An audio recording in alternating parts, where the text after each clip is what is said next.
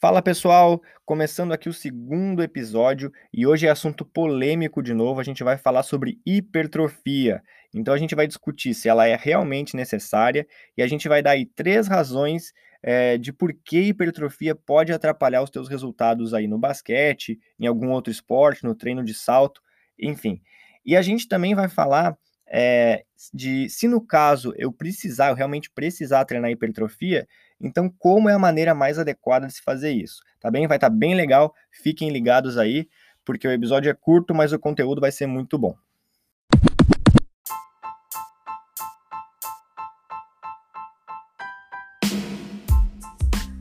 Você está ouvindo ao B-Lab Podcast, um espaço dedicado à performance esportiva meu nome é Gabriel Solé, eu sou treinador e preparador físico aqui na Europa, e se o teu objetivo é se tornar um atleta ou treinador do mais alto nível, esse é o lugar para ti.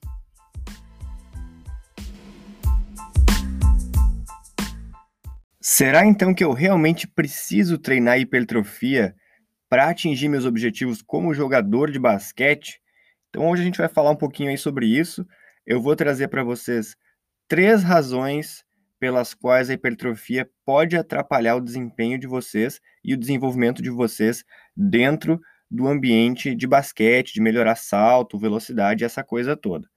Então, é assim, a primeira razão é que quando a gente trabalha a hipertrofia muito específico, lá com uma dieta, tudo certinho, e a gente ganha massa muito rápido, a gente acaba ficando lento, né? Isso por conta do peso extra mesmo que a gente está adquirindo ali.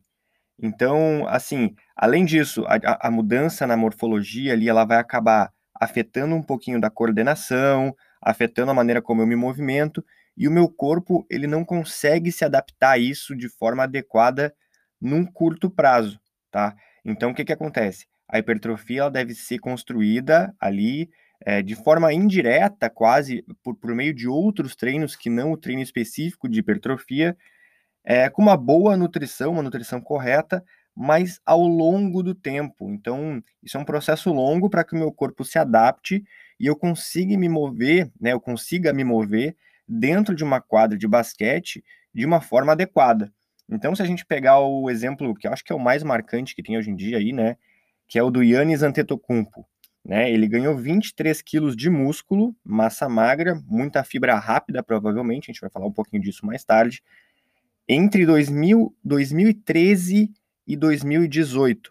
Então, olha só, são cinco anos aí que ele veio desenvolvendo esse físico de forma que ele consiga se mover com extrema velocidade e extrema coordenação, né?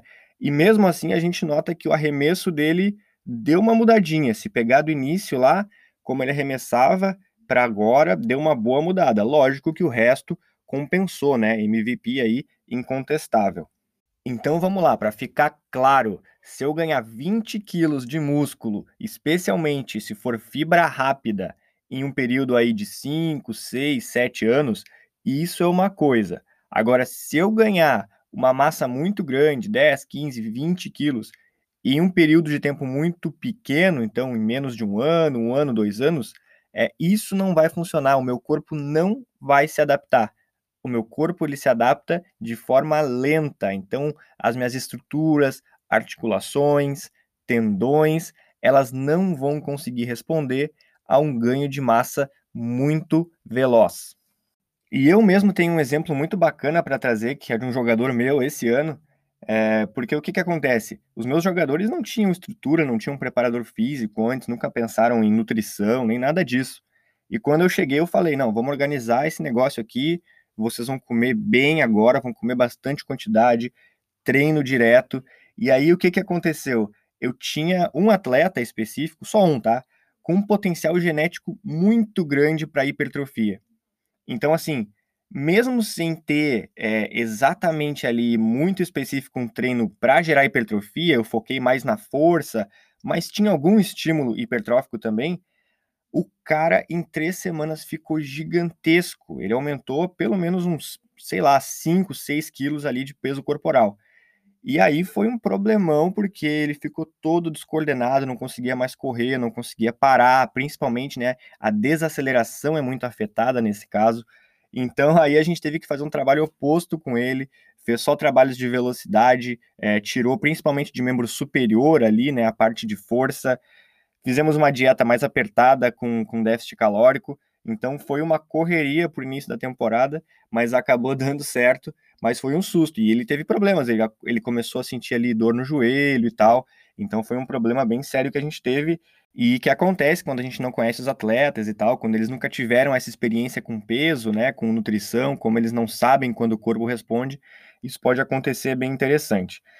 Bom, então vamos entrar aqui na segunda razão, que é sobre o tipo de estímulo que eu estou dando no meu corpo. Então a hipertrofia, ela basicamente está estimulando ali fibras lentas. Então eu tenho dois tipos de fibras, né? As fibras rápidas e as lentas. O que eu quero priorizar e o tipo de hipertrofia que eu quero ter é nas minhas fibras rápidas.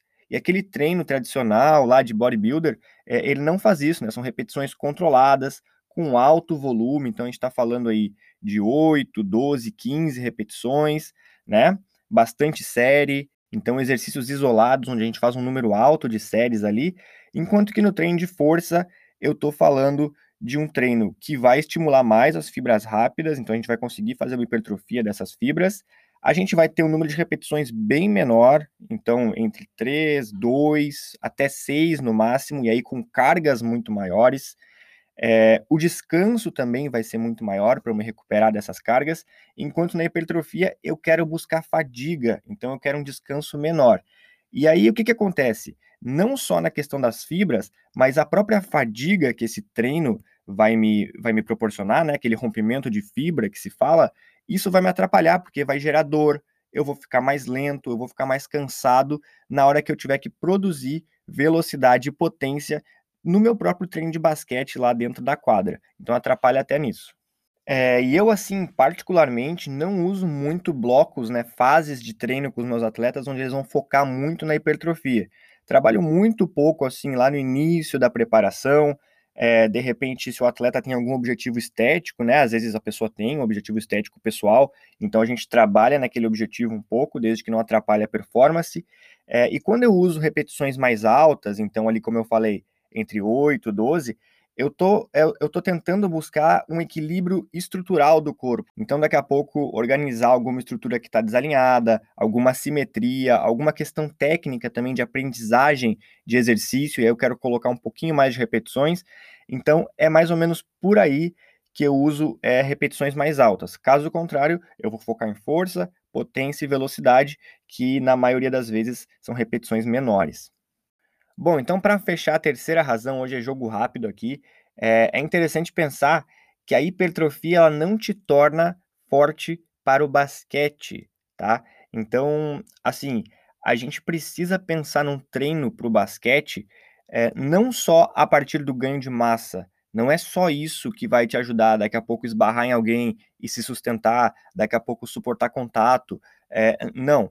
A gente precisa pensar em treinos que fortaleçam ângulos, articulações, posições, equilíbrio, conexão de core com as pernas, como eu movimento meu corpo. Então eu preciso dar esse feedback durante o meu treinamento e fortalecer com sobrecarga esses ângulos e não só ganhar massa só por ganhar massa, porque aí, como a gente já conversou antes, a gente vai até perder mais o controle né, do nosso corpo do que ganhar. Então, existem vários exercícios que possibilitam isso quem acompanha a página do Instagram já viu alguns lá, então a gente tem que sempre buscar esse tipo de adaptação. Então, quer dizer, treinar para conseguir lidar com o próprio corpo e com sobrecarga externa que vai acontecer em quadra. E aí é interessante porque vocês podem até pensar, né? É, então, com esse tipo de treino, eu nunca vou ter ganho de hipertrofia. É, e a coisa não é muito por aí, não, porque assim, a gente tem dois tipos de hipertrofia, tá? A gente tem hipertrofia geral, que ela vai acontecer pelo ganho de massa é, estético, digamos assim, né? Ganho de massa por ganho de massa, sem objetivo prático. E existe uma hipertrofia que se chama hipertrofia funcional. E dentro dessa hipertrofia, a gente vai ter um ganho é, mais lento, logicamente, mais a longo prazo, como eu falei antes, para o corpo ir se adaptando àquela nova massa ali, né? É, e essa hipertrofia vai ocorrer nas fibras corretas, então fibras rápidas, e também nos músculos corretos que eu preciso para as minhas ações de jogo. Então é só pensar, né? Olha esses caras aí, o Yannis que eu citei, LeBron James, olha o tamanho desses caras. A gente não pode falar que esses caras não têm hipertrofia. Eles têm um alto nível de hipertrofia funcional. Então a gente não vê eles trabalhando na academia de musculação, uma cadeira adutora, uma cadeira extensora, uma rosca bíceps e tríceps. A gente vê eles fazendo exercícios que vão suprir ali as demandas da modalidade deles. E são caras que construíram essa hipertrofia aí é, através de fibras rápidas ao longo de todo um processo de uma vida de treino. Então tá aí a diferença entre hipertrofia geral e funcional. Deem uma pesquisada nesse assunto porque é bem interessante.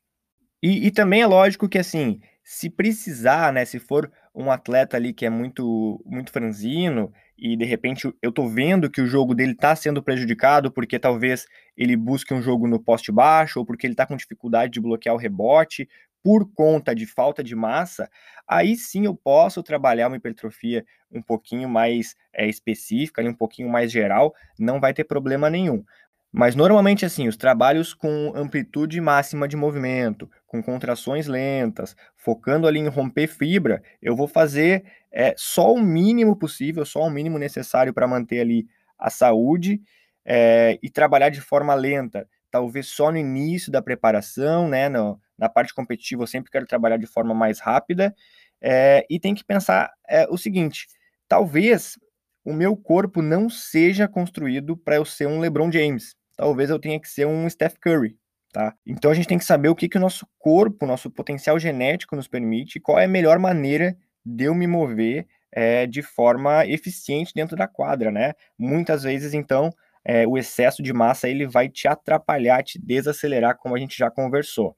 Então, assim, é, investir em hipertrofia geral, essa hipertrofia estética, só depois de muita análise, análise de jogo, depois de tentar um trabalho de força mais específico, né, nos ângulos corretos, como a gente já conversou, e aí sim, se a gente conseguir identificar que é realmente necessário, a gente vai investir tempo nisso. Se não, para basquete, foco no treino específico. Valeu? Então fechamos por aqui mais um dia de episódio polêmico aí, um assunto muito falado que é hipertrofia. É, a gente vai estar tá de volta na terça que vem, então às seis da manhã, toda terça vai ter um episódio. É, e aconselho vocês a acompanharem o conteúdo daqui, junto com o do Instagram, lá com o Basquete Lab, né, basquete.lab, porque são conteúdos que se complementam muito bem. Então vai ser legal para o aprendizado de vocês, para vocês começarem a manipular o treino de uma forma mais adequada. Valeu, grande abraço, até a próxima.